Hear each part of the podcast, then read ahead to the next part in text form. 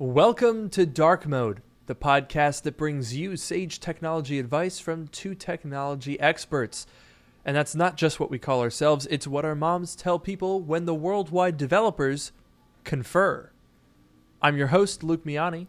And I'm your host, Noah Rubin. On this show, we take questions from listeners, attempt to answer them to varying degrees of success, and maybe even have a laugh or two along the way. And we are just a week and a day out from WWDC. So, you know what that means, Noah? You're more than halfway through your WWDC advent calendar. It's time to start putting the Tims on the tree That's and right. lay out your AirPods and AirTags for the the Jony Ive reindeer. Uh huh. I'm Uh-huh. really I'm committing to this very I'm making this up on the spot. It's going well.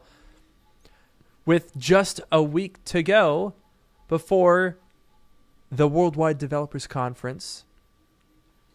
I don't know, Noah, do you have your Apple sticker tinsel decorations set up on your on your Christmas Tim?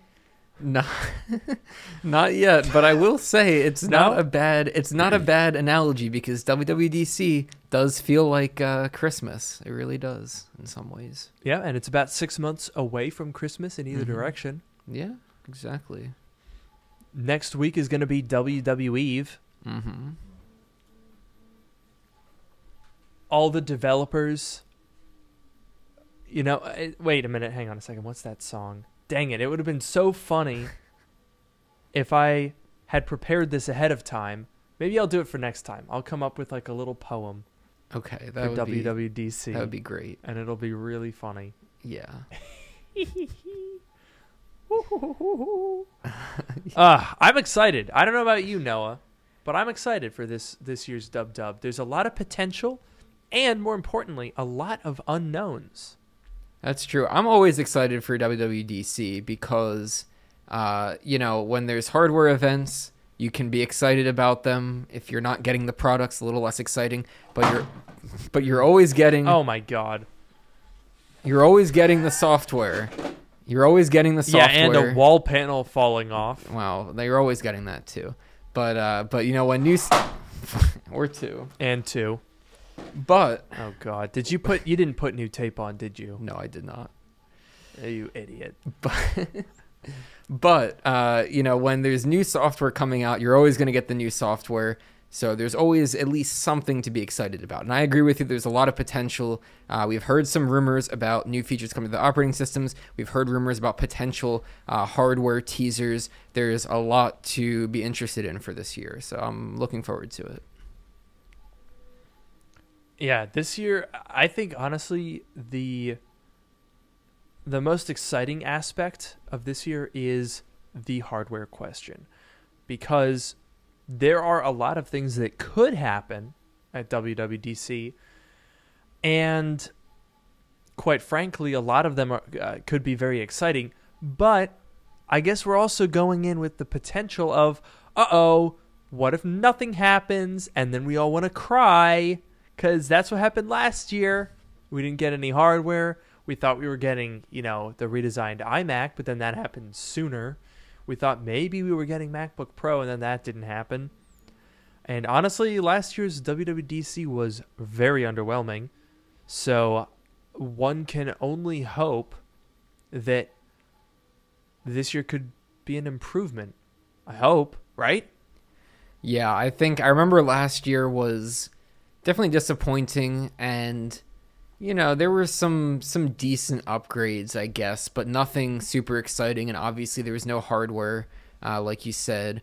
So, yes, I remember that the sentiment last year was definitely underwhelming and I'm really hoping uh, that there is more in store uh, for this year and you know, going off the rumors, we, we can hope, but again, like you said, there were some rumors last year, so you know, we got to see what happens. That's true. There were rumors last year. Um, so I guess there's really no guarantees here. The one thing that I will say is this is now the first Apple event with an in person component in two years. So one would perhaps hope, I don't want to say assume, but one could perhaps hope that a return to having an in person component would mean that you'd want to have something exciting for those people to, to talk about. Because otherwise, I don't know. What are you. Last year's WWDC was so boring that pretty much no one would have really I don't know, it doesn't seem like it would have been worth going to as an in-person event. And when you have people traveling hundreds of miles and going to this in-person component that's only for the keynote, remember, there's no conferences during the whole week, I'm pretty sure. You would accept you would expect that the the actual announcement is the main event this year. So it should be interesting. Yeah, that's a good point. I think last year definitely would have been. I mean, it was it was underwhelming, but especially if you were there in person, and you know that's what got announced. And I'm also wondering, and I forget if this is at the product launches or if they also do it at Dub Dub. Um, but like the you know there's like the press room afterwards where they have new products or maybe the new. I don't know if they have the new software for this, but uh, do they do that? Do you know? I think that they the the press room is usually for products. Mm-hmm. Um, with WWDC, they usually have like developer workshops and stuff, but that's over the course of the week, and I don't believe that's happening this year. Yeah, that that makes sense. But I do think, yeah, if you're gonna go all the way out there, uh, you're gonna want to see something. You're gonna want to see something more than than we saw last year, and I'm hopeful that uh, that that we can that we can get that this year. I'm I'm optimistic about it. So I've actually got the schedule here. If I can find it, if it could load. Okay, so yeah, the keynote is 10 a.m. Pacific on June 6th. It's yeah, so it's an online only event, but a select number of developers have it, have been invited for a viewing event. Following the keynote, I just heard a wall panel. Yep. Oh God, was Yep. that the other dude? Put new tape on it, Yeah, yeah, I know, I know, cause look which two are still up. I know, I know. My goodness. What a sham. Um, so after the keynote, they have a platform state of the union for developers at 1 p.m. on June 6th. So that's 3 hours after the keynote. After after that at 5 p.m., they have the Apple Design Awards. And then starting June 7th, they're providing session videos on the new features coming to iOS 16, iPadOS 16, tvOS 16, macOS 13, and watchOS 9. Oh god, we're going to have to watch like spiels on all of the little tiny features on all of those different platforms. Mm-hmm. God, every time it's kind of funny because every time Apple starts to talk about, now let's talk about Apple TV or now let's talk about tvOS, every single person watching goes, all right, let me check my phone. yeah. Like no one cares. I mean, okay, sure, maybe Apple TV is like good or whatever. Yay, maybe you like it, maybe you use it, cool. But nobody wants event time for it. It's so boring. Yeah, that's. I mean, you know, for all the engineers that that work on it, all the people that work on it, uh, I guess it's cool to have that shouted out. But at the same time, I don't think there's been anything interest like anything really interesting since the Apple TV 4, which was a long time ago. Yeah, honestly, if I got offered a job at Apple, they're like, "Hey, Luke, we want to pay you a million a million dollars Uh huh. to be on to be on the team." And I'm like, "Oh boy, wow. What team?" And they're like, "TVOS." I'd quit. You'd give up a million dollars and a job Yeah. at Apple. Yeah. Yeah. Mm-hmm. I believe you. Ugh, it would just be so bo- like it's not even Apple TV Plus, you know, where they're like doing stuff and like making movies. It's tvOS. They're like, oh, the, the app tiles have parallax effect. Wow. I mean, it's a pretty cool parallax effect. You gotta you gotta give him give him credit there. Got to give him a million dollars. Yeah. Wall OS 1.9 crashed. This is accurate. And you're the cause of it, Noah. Yeah. You lazy son of a bitch. Yeah, yeah, I know. Someone. I'm s- sorry, I just saw this. I'm going to guess 20 to 221 inches, and I don't see the context for this, and I don't think we talked about this, and I'm so confused. I think it's meant to be 20 to 21 probably, and I'm not sure what the context Oh, for like a screen size, the new iPad, 20 inches. Hmm, that would be a lot. i table. yeah. Well, you know that's actually not far off because I don't know if you know this, Noah, but the original Microsoft Surface was not a tablet. What was it? It was a table. Like fully a table. It was the size of a table. It was like 70 inches. Really? Mm-hmm. And it ran And it Windows. was- Yeah.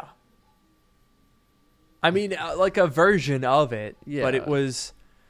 I, honestly, I feel like that's probably a better use of the term Microsoft Surface. That's why it was called that because it Mhm. was literally a surface. Yeah. That makes sense. That's pretty funny. I did not know that. Although Lemon Advance comments correctly, technically any table Microsoft has is a Microsoft Surface. That is true. It's not wrong. You could also say that that would be probably true for walls as well. Or is a surface only horizontal? Hmm, I don't think so. I think a surface could be even even the ceiling could be a, a surface, I would say. I don't know if you'd want a, a, a screen Hmm. up there, but I think it could be. Webster's dictionary defines a surface as the outside or any one side of an object. So, Yeah. a lot of the examples that they give do seem to be tops. She floated on the water's surface. Mm-hmm. The outside appearance on the surface. To come to the surface. But a side can be a surface as well. Yeah, this is This is great this is- conversation. This is, a Let's good, move fantastic on. discussion. Let's move on. So, most no, I take that back. All of the in-person WWDC things are happening on June 6th. Mm-hmm. So, I guess they added a couple of little stinky things after the keynote to keep people busy. They're like, "Hey, how's how about a design award?" And people are like, "Okay, cool." They're like, "Hey, what if we show you another thing?" And they're like, "All right." You got to justify flying out to California somehow more than just an hour and a half keynote. But they're not going there for the for the developer meetings and you know one-on-one sessions and all of that stuff they're going there for the keynote. And i'm sorry but if you're going to invite people to a place after you haven't invited people for the place for 2 years for covid reasons you kind of want to do something a little bit cool don't you think? I agree, and I will also say I think the so the platform State of the Union happens every year, and the Apple Design Awards happen every year. I guess around Mhm. that time. I'm sure that's usually in person as well. So it's not you know that's all normal. Uh, you know all three of those events uh, that you mentioned, they're all normal things to expect. But of course, yeah, it's one day. There's got to be something interesting. uh, that's going to happen. And I also am very curious about the uh, what do I say the viewing experience because it sounds like it sounds like Yeah. and I don't know if this is true, but it sounds like we're going to get a similar style keynote that we've been getting for the past two years, and not the old fashioned like on a stage keynote. That's what it sounds like to me, but I could be wrong. I I would tend to agree. I think so here's the thing. If you're going to go back to an in-person keynote, then crowd size becomes an issue cuz I my understanding is they're keeping this relatively small and that means if you do do an in-person on stage style event then you won't you won't get the uproarious applause and like cheers that make that feel more grand to the people that watch it online, which is let's be honest, the vast majority. So that is definitely something I could see them doing some some sort of a hybrid. Like I don't think they're going to get in and sit down and the teacher's going to come out with an overhead projector and a VHS player and say, "All right, class, today we're going to watch a movie. Make sure to follow along with this handout cuz there will be questions about this movie on the test." That will therefore ruin the experience of watching the movie Uh-huh. because it's no longer for enjoyment purposes and now it's for learning purposes. And also, the movie will be broken into 17 different class periods where you will get to watch four minutes of footage per class period. Wow, you I don't think they're gonna do that. Some uh, some trauma there, I can tell. Yeah. And then when they start playing the movie, they're going to start with the mouse in the top right hand corner of the machine and slowly and shakily wander across to click on the play button Mm-hmm. of the video. Mm-hmm. And then after the 17 different class periods where they show it, you will they'll they'll the credits will roll, they'll stand up and they'll start talking as everyone in the class watches the autoplay circle start to load and with with great you know fear in your heart you'll watch as it starts playing another unrelated video that showed up in their school accounts recommended videos uh huh. which will then take the teacher completely by surprise as if it's the first time that this has ever happened and that it doesn't happen every single class period and they'll go oh my goodness my whole train of thought is derailed who could have foreseen this Yeah, and I also I I, think think, you forgot an important part, which is when the they wander the mouse down and press the play button, they leave the mouse there so that the play controls don't go away. yes that's very important. Yes. Exactly. And so then you'll be sitting there for 25 minutes with the the play bar stuck on the screen on a 4 by 3 aspect ratio. Oh, Yep. good, Good times. Good good old days. Oh, and also every 4 minutes it'll go fling as an email chimes and pops up in full view of the class where it Yes, says like yes. hey so this guy did cocaine in the bathroom and then we're like we all know that now yeah, yeah, yeah. oh man. oh oh and every time an unskippable ad comes up or no every time a skippable ad comes up and their their mouse is over the play pause button and therefore needs to go to the right side of the screen a very slow meandering journey across this great distance of a 13 inch display will will take so long that you will have been fully advertised to That's right, and that's a lot. That's a, a big bang for your buck. That's like what twenty something people watching that ad. Oh yeah, That's twenty something people, it's amazing. and it only counts as one view. You're only Yeah. paying for one view. exactly. That's a life hack. yeah. So apparently, actually, according to this comment here, they changed it so that the play controls go away even if you leave the mouse on it. Oh, well, that's that's very good. Teachers everywhere have been foiled. How will they ruin viewing experiences now? That's they're gonna have to find. They're gonna have to find new ways to do it. They're going to have to find new ways to make watching something on in in class an unbearable experience. Mm-hmm. Dude, how many times did we watch movies that were uploaded to YouTube in 360p quality on a projector that took them 20 minutes to set up?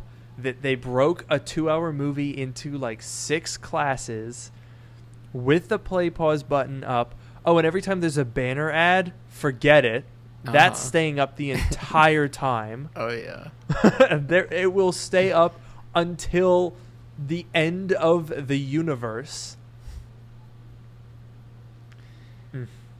Yep. Those are uh those are some good memories. And then I see some people in the comments talking about VHSs and I remember I guess maybe VHS for some time and DVD for some time, but they'd roll in the cart with the CRT Mhm. with the strap Yeah. over the top of the TV and they'd have the Gotta have that. They'd have the VHS player, the DVD player, maybe even a combo player. I don't want to get uh, too crazy here. And, uh, and that was uh, that was always a classic as well. But the thing about the, the the thing about the CRT cart is that it always had way too many wires. Hmm. You know what I mean? Like it would always have a plug built into the side of it, right? So it had like a power strip. So Right. realistically, they would use the speakers on the TV because, of course. So you don't need wires for that. Mm-hmm. So it would only have a power cord for the TV. It would have a power cord for the VHS drive and then component cables. Where did all those wires come from? There were always a thousand wires. The mystery of the universe was contained in the knot that was formed by those wires. Yeah, they've got to be. And then it's like whenever there was a problem, whatever the problem was, maybe the sound wasn't working, maybe the video wasn't very good. You got all these wires that you can play with and be like, "Ooh, is it this one? Is it this one? Do I switch over to this one?" It was always like an adventure to to to do that. And the VHS tape was always so worn out because every single class that they showed it to was in a different spot. So they were constantly pausing it and rewinding it and fast forwarding it. So the people on the screen would always be like, you know, from side to side. And it would have like a. So, sometimes, I don't know if you guys had this, but sometimes because we would uh, like they would only show a certain part of the movie and they wouldn't show the whole thing, which really pissed me off because it's like I want to see the whole thing. I don't know what happens. And they'd say, "Oh, don't worry, he makes it out at the end." I'm like, I would like to have seen that. but sometimes they'd have like a thin spot in the VHS from where it had been like stopped all these times, and so the image would go a little bit faint for a couple seconds. Oh yeah, classic. So all of this is to say that we don't think that's what Apple's going to do at WWDC. So what I think is more likely is a hybrid event. Tim Cook will probably make an appearance and he won't just be rolling out the little VHS TV, Mhm. although that would be hilarious. Yeah. He will in fact most likely come out do some of the you know the opening bits and then introduce a film perhaps i don't know it's a little weird i guess it is kind of like when you would go in and have a movie day Yeah, pretty much. it's not that different I think my here's my theory that I'm gonna. This is based off of nothing, but I'm just gonna put this out there. This is my official prediction for what's gonna happen. Is Uh, so the intro part, because Tim Cook always starts and ends the event, and I think that those parts are to be in person, like you said, and it's to be live. So that's to be live streamed of Tim Cook on the stage, the people in the audience. You know, if they're in their big theater, maybe the people will be social distance every second or third or fourth seat uh, to fill out the room and to keep people separate. But I think that part will be in person, and then the rest of the Mm. keynote will be the style that we're used to and those people will just watch it on the screen in there and we're just going to you know see it like we've been seeing it for 2 years and then at the end it's going to go back to Tim Cook in that room. So that's my theory. That's what I think is going to happen. But I don't know. I have an idea. This this conversation and what you just said reminded me of something, What's that? which was in WWDC. I'm going to share my little tabaroonie here. In WWDC 2020, they did the little drone tour, right? So then they went to Steve Jobs Theater and they had the stage and they had Timmy Boy walking out on the stage to his like stand-up comedian stool. Mhm. And so I would honestly see them doing something like this, right? He he comes out and he's like WWDC is incredibly important to so many people. Good morning.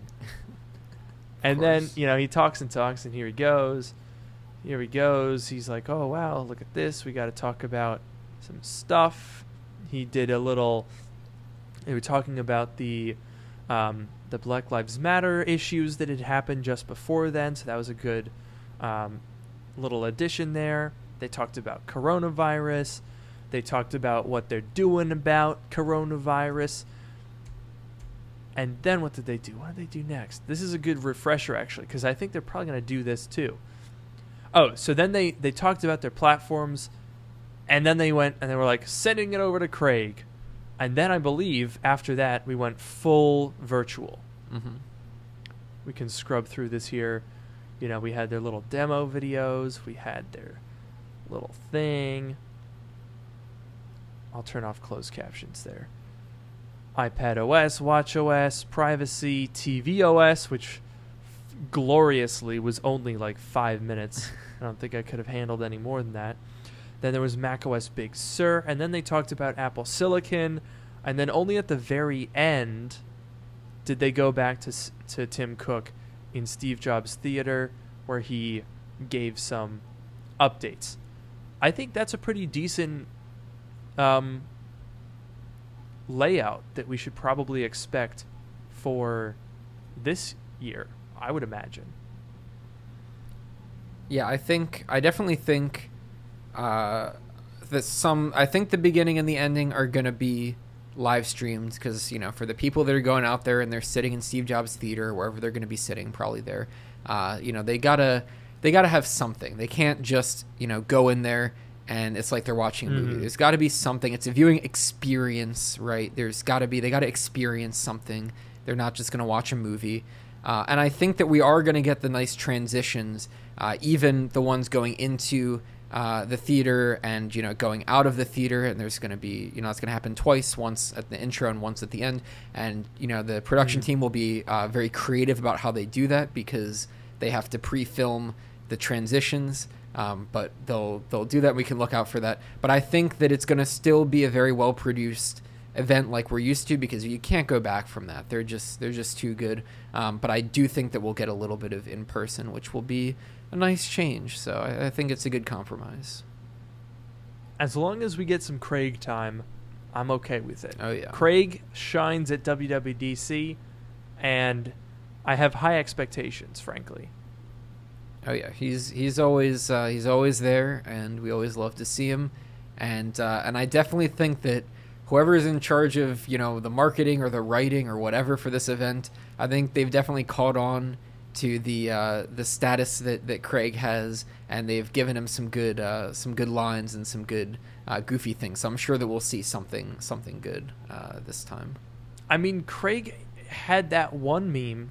Remember in 2020, because they were talking about the Apple Silicon transition, he did the opening the laptop thing. Mhm. That transcended even the tech community. That became like just a meme in general when people didn't even know who Craig was, and it was still part of the meme thing. So they got a top. Uh, that's a high bar. That's true. There was that was a great one.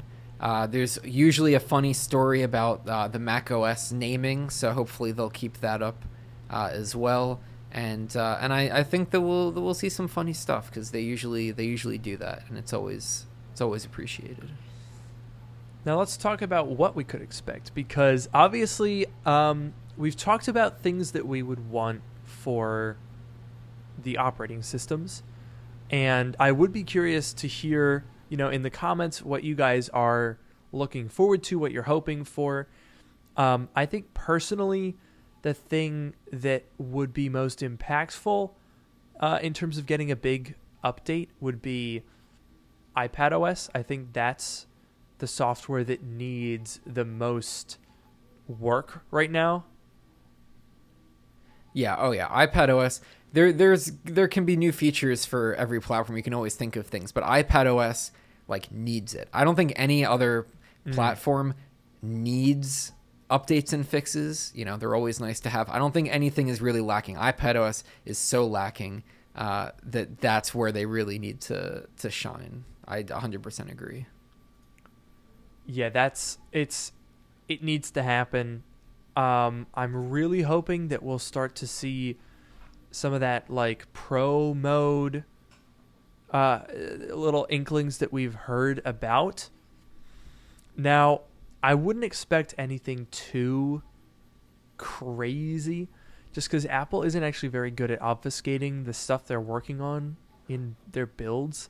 And oftentimes, stuff will end up in current versions of iOS that are for future versions of iOS, and you'll see leaks on that. So things that are really, really major, those oftentimes are hard to hide and they won't stay hidden. But I don't believe we've had any super big ones. So I'm I'm expecting not a ton for um, hardware, I mean, for software this year. It's not a super cycle year like Big Sur was. Yeah, and I think that those are going to be harder and harder to, to come by as time goes because all these software platforms are very mature. And at this point, you know, you can add frosting features. You can add, you know, to use the term that you mm. like to mm-hmm. use, frosting features. Uh, you know, you yeah. can add those. You can add, uh, you know, like the focuses is a decent upgrade. It kind of cleaned up some of their stuff because they had the, the the do not disturb while driving, and they had the workout mode, and they had do not disturb. They had all these like separate things, and so they sort of unified them together. They cleaned that that part up a bit, and that's you know a decent thing. Um, I, I, I don't think it's a huge impact, but it was you know a nice little thing. then there are some bigger things like mm-hmm. widgets. That's obviously been a long time coming. Um, and you know it's great to see that. I'd like to see more interactable widgets in iOS 16 um, because right now when you uh, make widgets, uh, when you have an action on a widget, the action has to open the app. So if you tap on anything on the widget, it has to open the app in order to do an action. So mm. you can't have like a pause play. Uh, next back like any buttons that you have have to open the app i'd like to That's see true. more interactivity uh, in that regard. That would be one of my major things uh, that that I would that I would think of. Yeah, that's a very good point. I I oftentimes forget about that, but I do have a music widget that I put on my home screen, and it's not that useful, frankly. I mean, it doesn't really let you do all that much. It just kind of gives you quick access to things that you like you you basically just get a couple different well, there's also like something like this where it just pulls up a song, mm-hmm. and I have not listened to this song in ages, so this is not helpful for me. Um, so sometimes it'll pull that up, sometimes it'll pull up like the recent albums that you listen to. It's really not all that helpful, and I agree. I think if you could actually control app functions with the widgets rather than just being glorified shortcuts that just go into an app, that would make them a lot more useful. That'd be kind of like what Android does, where it mm-hmm. actually gives you information and you can interact within the widget itself. I know that they have the the smart stack and they have some widgets where you can scroll and swipe inside the widget. So I think if they expanded upon that to make it a little bit more, you know, useful, that'd be nice. Yeah, I definitely think because I have built a few, uh, a few widgets as well, and there's some great things about the way that their that their system works. It's very, uh, they they take care of a lot of the the heavy lifting for you, uh, but there is there is more they could do for interactivity. I think that's one of the main things.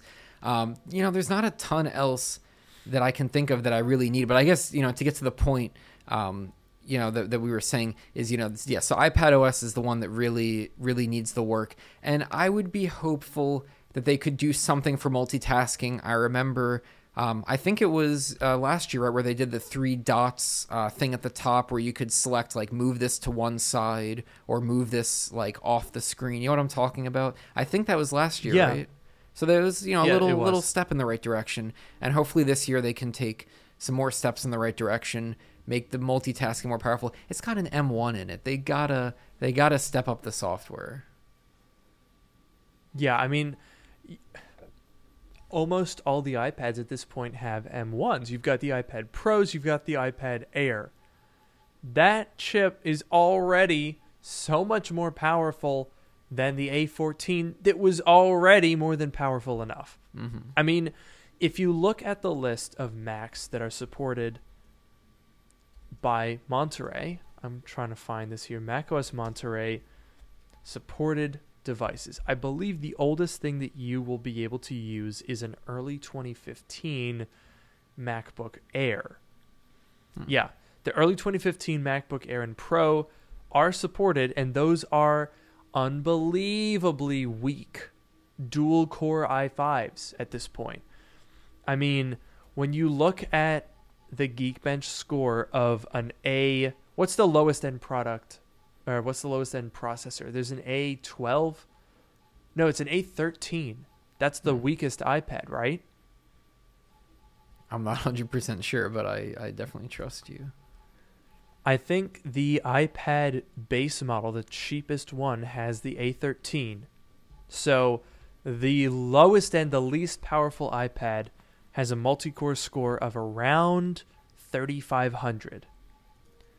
Now, if I do a MacBook Air 2015, those have a score of around 1,000. yeah Yeah, so the weakest iPad that you can buy right now is three times faster than the weakest Mac that's still supported.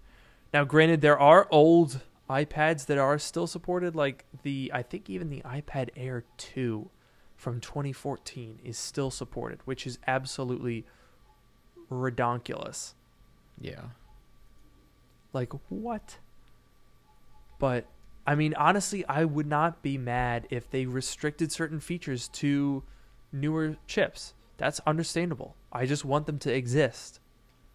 Yeah, exactly. For the for the majority of people, I I think that the majority of people are are uh, you know on these newer devices, and I would also think that the the majority of people that want these stronger, uh, these better multitasking features.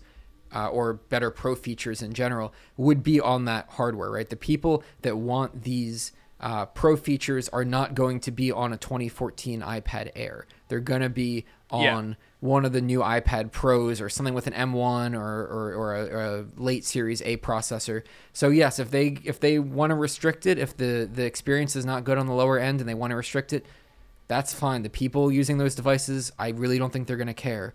Um, but you know, those features need to exist um, because I the software is holding back the iPad so much. It's it's kind of sad. yeah, kind of sad is is definitely accurate. I mean, I I for one can't believe that they support so many devices and yet don't give the newer ones any real up upside to it. Like iPad OS is exactly the same on a 2014 iPad Air 2 as it is on a brand new $1500 iPad Pro. That just seems like a waste of opportunity. You know, you have a larger screen that doesn't do anything aside from make the same interface appear larger. Uh, it's they really do need to do something about that because it's it's it's overdue. It's been overdue for years at this point. Yeah, and I think um, you know, you, you you could say it's a good thing. Like, you know, no matter what iPad you have, you're gonna get the same experience. Obviously, uh, you know, there are some sometimes there's features that require uh, a certain type of hardware, like um, you know, I guess the uni like some of the older Macs, maybe the unibodies didn't have. Uh, I don't remember if they had. I guess they had AirDrop, but like the continuity, I think the unibodies didn't have, and there were some things like that that were mm. hardware limitations. Um, I don't know if the iPad has that as much, but um, but but you know, barring that, it really is the same experience, which you know you could say is a good thing that they're not putting features behind not a paywall but behind like a need to upgrade. But at the same time there needs to be features to take advantage of this more powerful hardware. And if it's not going to work on the older devices and if they need to uh, you know put a barrier there uh, to like a minimum uh, spec then that's what they got to do. But they need to to bring these features in. I mean they've been doing that on the mac for a while. It's not particularly crazy. They, there are some features that are Apple Silicon only, even mm-hmm. if you have like a very powerful Intel Mac. True. So it, it's it's I think a quite defensible. I'm sure people will get mad about it. Of course, they'll be like, "Why? Oh, uh, my iPad's eight years old. It's running on an A6 chip, and I'm mad that I can't do all the newest stuff on it." But like, yeah, I I'm okay with it. Apple, you have our permission here on dark mode. You have dark modes collective permission to feature wall some older iPads into not having certain things. Yes, please do it. If that's what it takes, please do it. We'll take it. Now, as for macOS, um gosh, I don't even know. I don't what what is there to do? I mean, obviously, you know, now we have universal control, which is cool. I can't say I really use it ever. I've never used but, it. Yeah. Um, it's a good idea. The people that do use it love it. Apart from that, I, I can't really think of any major like holes in Mac OS. The only thing really would be, and this is maybe less Mac OS related, but having better optimization for Apple Silicon. Um, I, there's only so much that that Apple can actually do, but there are a lot of apps that just struggle taking advantage of all that Apple Silicon has to offer and I can't help but wonder if maybe there's something Apple can do on an OS level to facilitate that, to make it easier, to something. Something that gives Apple Silicon more of a chance. I'm also low key hoping that they give us a uh, ye olde Final Cut Pro update because right now Final Cut Pro doesn't really take advantage of the M1 Ultra. It's kind of ironic. If you compare the the GPU uh, con- contribution, Final Cut Pro doesn't even notice a difference between the 48 and the 64 core. Mm-hmm. It it literally zero seconds different. It's not even like oh it's it's a little bit faster. It is identical. It does not even use the extra power. Hmm. So do, do please. Thank you. That's I, I do think that uh you know hopefully we'll see something about the pro apps uh cuz there's always room there. I think some general some general fixes. I saw there was a comment uh, I think system preferences needs to be cleaned up. I think that there are. I think that's actually a really mm. good point because if you look at like what Windows 11 did with the with their preferences, I think they uh, did a they they do a good job of making it easy to um, you know find where the settings are, find uh, you know what you're trying to actually do. Uh, you know, the put the more common uh, stuff up first. It is also a bit janky, especially because when they when you go to like the iCloud stuff and it has to like load uh, data from the internet or whatever, that app can be kind of janky. Also, the settings app on mobile. I think there are some opportunities in some of the system apps to clean them up a little bit. Um, but there's nothing like, like you said, there's nothing missing. There's no real holes to fill. Uh, we got a visual refresh recently, and I think it looks great. Um, I really like the the you know the new icon look, and I like the way that all the third party apps have taken advantage of it. So maybe it'll be another boring uh, or mostly boring year for Mac OS, and I think that's honestly fine. Yeah. Um I I mean obviously I always love when we're surprised with features that we didn't know we wanted. I would consider universal control to be one of them. I mean that wasn't something that people were like, "Curse you, Apple. I need to be able to move my mouse from one Mac to the other Mac seamlessly and have it do that." Like no one really said that, but it's a very cool and good feature. And honestly, that's that's what you should expect from Apple. That's that's what Apple made a reputation doing. When Steve Jobs unveiled the iPhone, he finished the keynote with a quote from Wayne Gretzky saying, "I aim for where the puck is going to be, not for where it already is." Mm-hmm. Makes sense. Don't chase the trends. Try to figure out where it's going next. That's the smarter move. And so sometimes to do that, you can't just be, you know, reacting, just giving people what they want. You have to be pre-acting, giving people something that they didn't know that they wanted. That's what the iPod and the iPhone and the iPad all were. Yeah, that's that's definitely a good point. I think we could see another cool feature uh, like that. I was also just thinking, um, you know, one of the big the big uh, things about Apple is their ecosystem, of course, and you know you could see universal control is definitely part of that ecosystem idea because now they're like, hey, if you have an iPad and a Mac, or you have two Macs, or even three of them, you can make them all work together. So that's mm-hmm. just another little tool that's uh, making, uh, you know, bringing the ecosystem, uh, you know, making that even stronger of a of a connection there. And Apple really likes to do that. I wonder if they could maybe do um, something more with like continuity because right now continuity is if you have uh, an app open on one device, it'll show up and say, "Hey, you have this app open on on your other device," and you tap on it and it goes to where you are. I wonder if they could do more with that to say like not just, "Hey, you have this web page open in Safari," but like, "Hey, you're doing this mm. thing. Maybe the thing spans multiple apps or multiple tabs or whatever."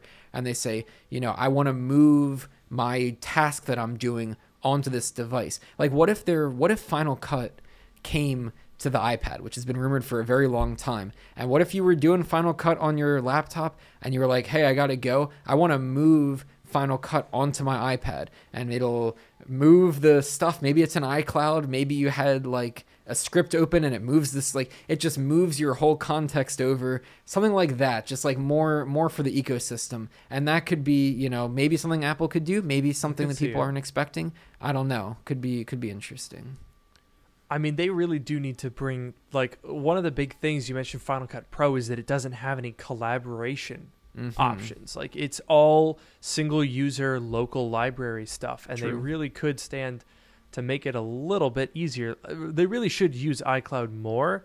Um, Ian Zelbo here is saying he pays 4 terabytes of iCloud storage. Why can you not back up your Mac to it? And that that's a great point. Um, it's a little weird, quite frankly, that you can back up every device known to man, including your freaking watch, but you can't back up your Mac. You can back other stuff up on your Mac, but what if your Mac dies? You have to have a, a physical backup of it. It's it's 2022.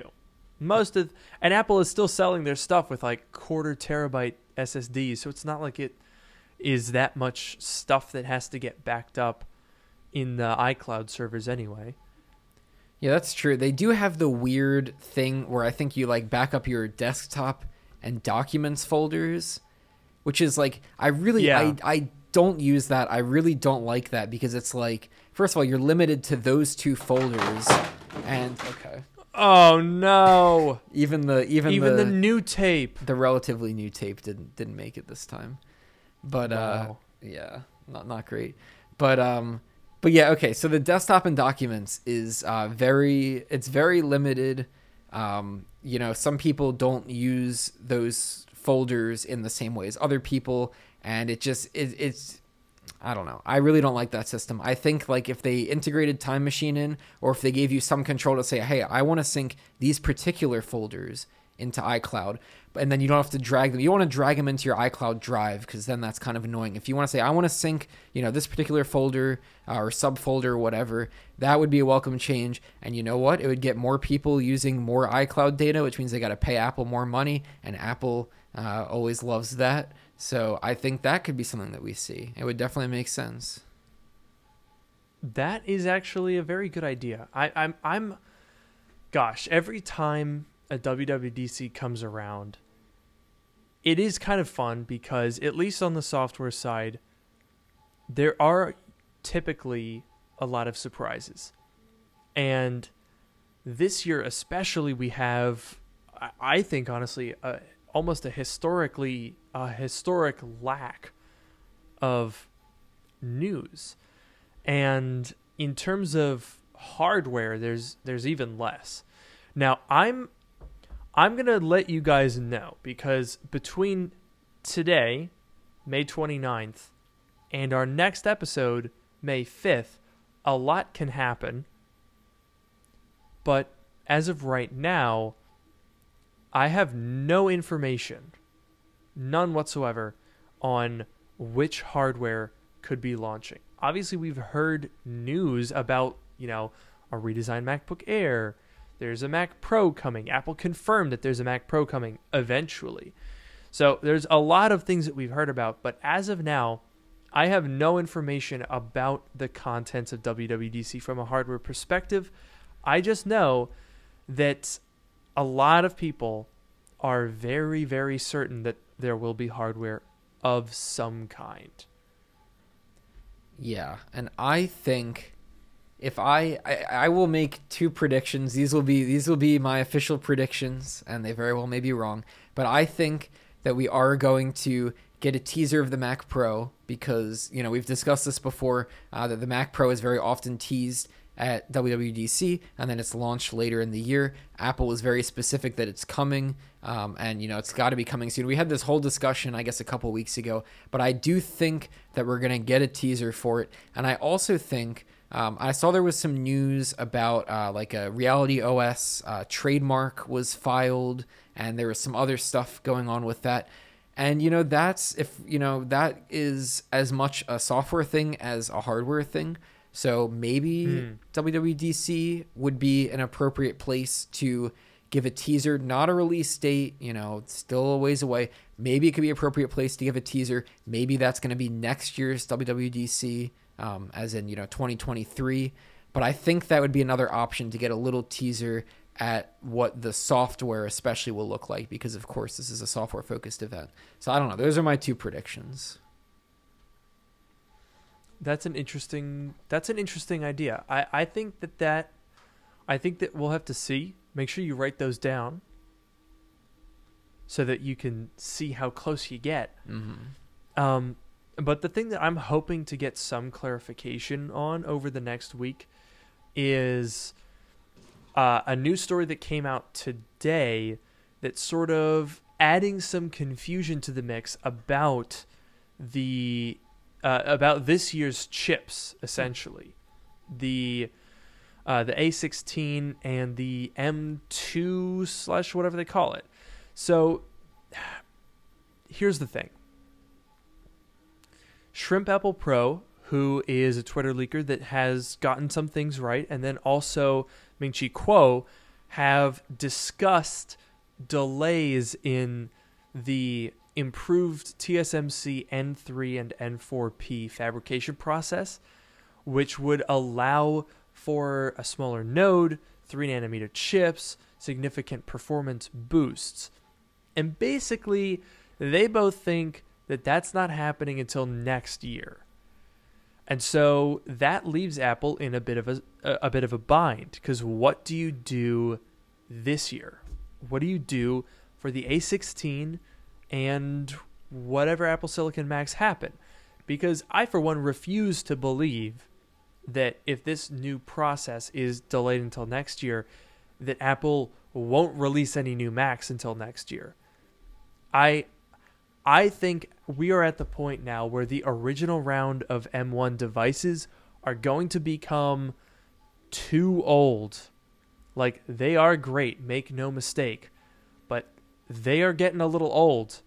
And in the tech space, having products that sit on the shelf for a really long time is not a good idea. Now, it's not inherently bad, it doesn't make the M1 chip any worse, but it is actually going to artificially inflate the price um, because it's still current, right? So if you're trying to get a good deal on an M1, then you should also be hoping for a replacement for it. It's a little weird to think about, but it makes sense. Um, but but essentially, what Ming-Chi Kuo and Shrimp Apple Pro are saying is that the A16 for the iPhone 14 Pro models will use the same process as the A15. So it would be essentially a minor bump like we saw going from 14 to 15. And so the, the, the other thing that's weird is that Ming-Chi Kuo said that the redesigned MacBook Air, which we're expecting this year, faces the same technical limitations as the A16P, as the A16 with N5P, the production uh, fabrication process. And so he suggested that the big redesign is the major selling point and that they would debut the first M2 chips in next generation Pro and Max form with big performance gains.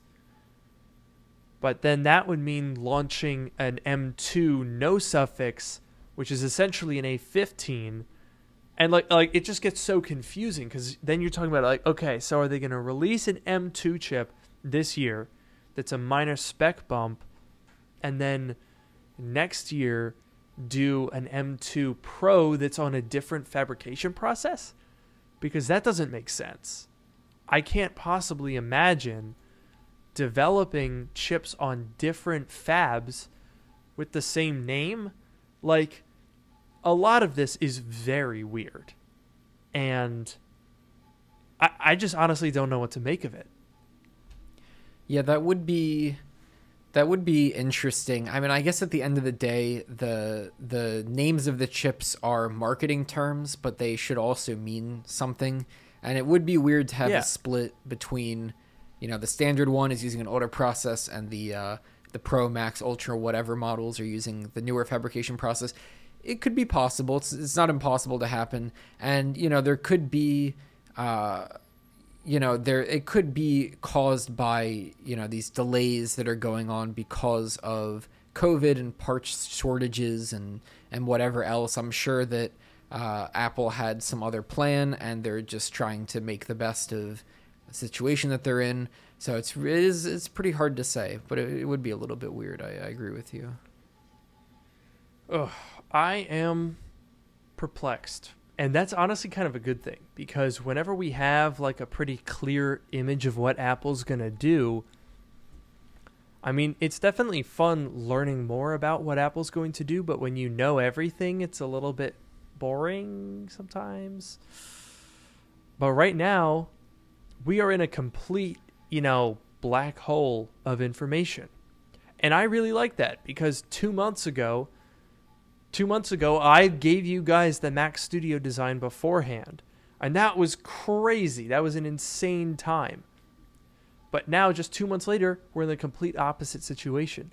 So it's cool that we can have Apple events that are both, where you have the excitement of the leaks beforehand, and then the excitement of, oh my gosh, the leaks are correct. And then on the flip side, having complete radio silence and having a ton of surprises. I love having both of those things because I really do love leaks and covering leaks and creating leaks. And I also love being surprised. And we're getting to do both in the same year, within two months of each other. That's awesome. Yeah, that's definitely that. It was a very fun keynote, um, you know, to watch and see that everything, ninety nine percent of what you said, turned out to be exactly true. Um, so that that's always fun, and you know, it's always fun to go in and not know anything, and to be, you know, hopefully pleasantly surprised. But at the very least, you know, you're seeing stuff that you uh, you didn't know what you were gonna see, and there's going to be something good in there even if it's not the most exciting stuff in the world you know last year wasn't the most exciting stuff in the world but there's always going to be some good stuff in there and you're always uh, you're always going to be happy, happy to see it You know what else I'm going to be happy to see, Noah? i think i do And what might that be? i think it's going to be the end of this episode Whoa! I was going to say happy to see you in a couple of weeks when I come to visit California, but if you think that I would be more happy to end this episode of Dark Mode than to fly to California to visit you, then uh, so be it. I've been your host, Luke Miani. and i've been your host noah rubin have a great night